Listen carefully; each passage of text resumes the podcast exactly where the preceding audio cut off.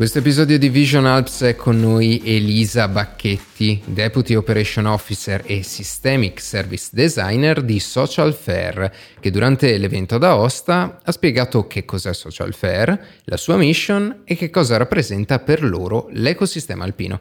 Benvenuta. Ciao a tutti, buon pomeriggio. Che cos'è quindi Social Fair?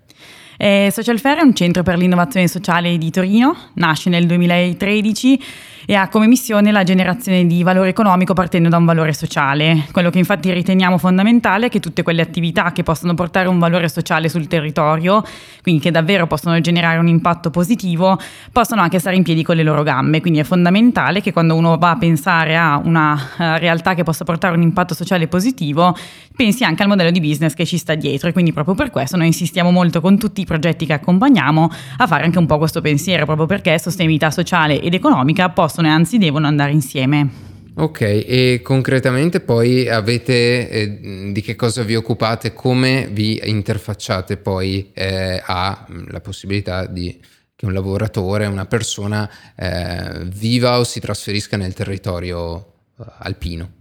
Allora, abbiamo tendenzialmente due filoni sui quali interveniamo. Diciamo che in generale, in qualsiasi intervento che noi facciamo per la montagna o meno, quello che noi facciamo è accompagnare le persone accelerando nella conoscenza, le competenze, la possibilità che sia imprenditoriale o meno. Quindi diciamo che in generale tendiamo quindi ad accelerare, a dare dei boost, un po' degli sprint che permettono a una persona di passare da quella che può essere magari un'idea, un'intuizione, a quella che possa essere poi un progetto concreto. Nello specifico in montagna lo facciamo dal 2017 all'incirca con diversi progetti, progetti di rete, progetti strategici per la montagna e lo facciamo nello specifico con due filoni di intervento.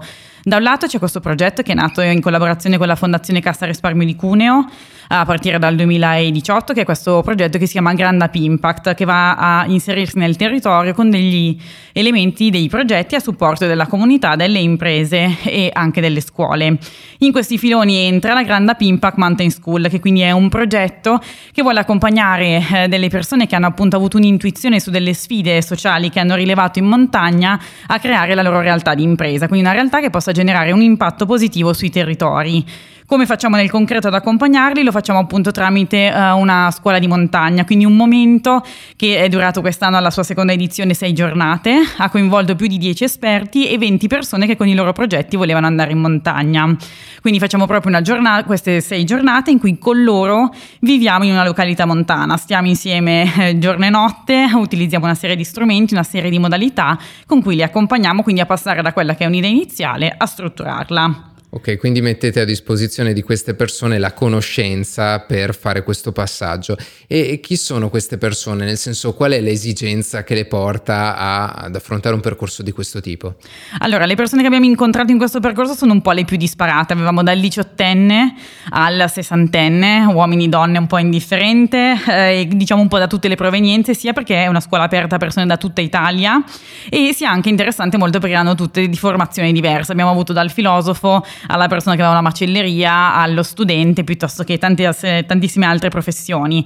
Diciamo che ciascuno di loro sul proprio territorio montano in cui vive o in cui vuole andare a vivere ha riscontrato diciamo, diverse difficoltà.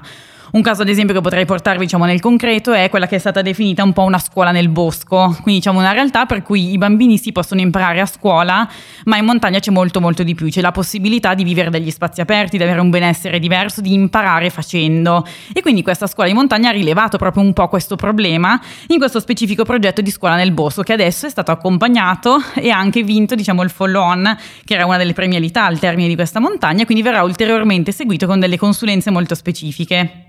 Ok, e questa è la parte più imprenditoriale, però ehm, come dicevi c'è anche un altro aspetto interessante che è quello di un lavoratore che decide di mantenere il suo lavoro, però vuole trasferirsi eh, nel territorio alpino. Esatto, per questo abbiamo infatti un secondo filone diciamo, di attività fatte con la città metropolitana di Torino e col Dipartimento Cultura, Politica e Società eh, di Unito.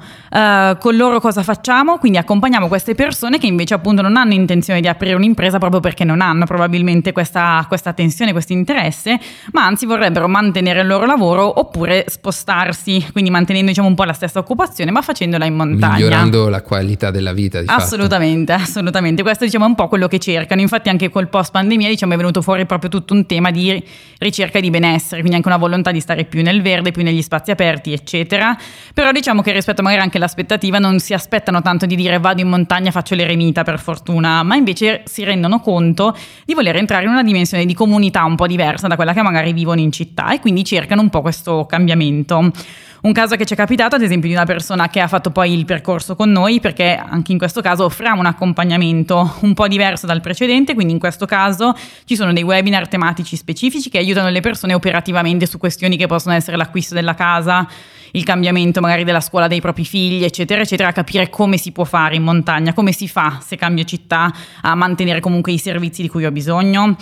Dall'altra abbiamo aperto un questionario su cui le persone possono scrivere il proprio progetto di vita e di cambiamento che vorrebbero e gli viene risposto dando quindi un primo orientamento, delle prime indicazioni e poi c'è come dire un, diciamo, un weekend di montagna, una mini scuola di montagna di tre giornate dedicate proprio a capire quando vado in montagna, quando mi sposto, che relazioni devo creare, cosa mi serve, eccetera. Un caso pratico appunto che vi dicevo è ad esempio di questa uh, coppia, quindi due adulti che decidono di trasferirsi, lui è già un pensionato, lei invece è un insegnante, quindi semplicemente dice io non voglio smettere di insegnare ma voglio farlo in una comunità più piccola, in una comunità quindi che mi permetta di vivere uh, diciamo a 360 gradi un po' l'esperienza anche di crescita dei miei alunni e quindi in questo caso l'abbiamo aiutata creando proprio un po' delle relazioni col contesto in cui voleva andare a vivere. Ok, però questo è un caso diciamo in cui eh, questa, questa, signora è, ha, ha, ha, mantenuto lo stesso lavoro però un, nel contesto alpino. E, mm, ci sono anche lavoratori però che magari fanno smart working immagino, quindi da questo punto di vista possiamo dire che eh, la connessione veloce è una prerogativa per questo tipo eh, di, di, spostamento e che magari non, non c'è da moltissimo tempo, giusto? Quindi eh, questo, questa transizione non, è, eh, non, non c'è sempre stata questa possibilità, diciamo. Sì, sicuramente non c'è sempre stata e è fondamentale però appunto che ci sia, perché altrimenti appunto alcune professioni non avrebbero probabilmente la possibilità di, di spostarsi. Ci sono capitati infatti diversi ragazzi che magari lavorano già da remoto, quindi facilmente lo possono fare un po' da ovunque, quindi che però scegliendo di spostarsi diciamo in montagna vogliono assicurarsi nel momento in cui si spostano che nel posto in cui andranno effettivamente a vivere abbiano questa stessa possibilità, perché altrimenti appunto diventerebbe un po' più difficile poterlo fare. Va bene, grazie Elisa per eh, averci parlato di, della tua realtà. A presto. Grazie a voi. Così si conclude questo episodio di Vision Alps che abbiamo realizzato ad Aosta. Potete recuperare tutti gli altri episodi di questa tappa andando nella pagina principale della piattaforma di streaming che utilizzate. Alla prossima!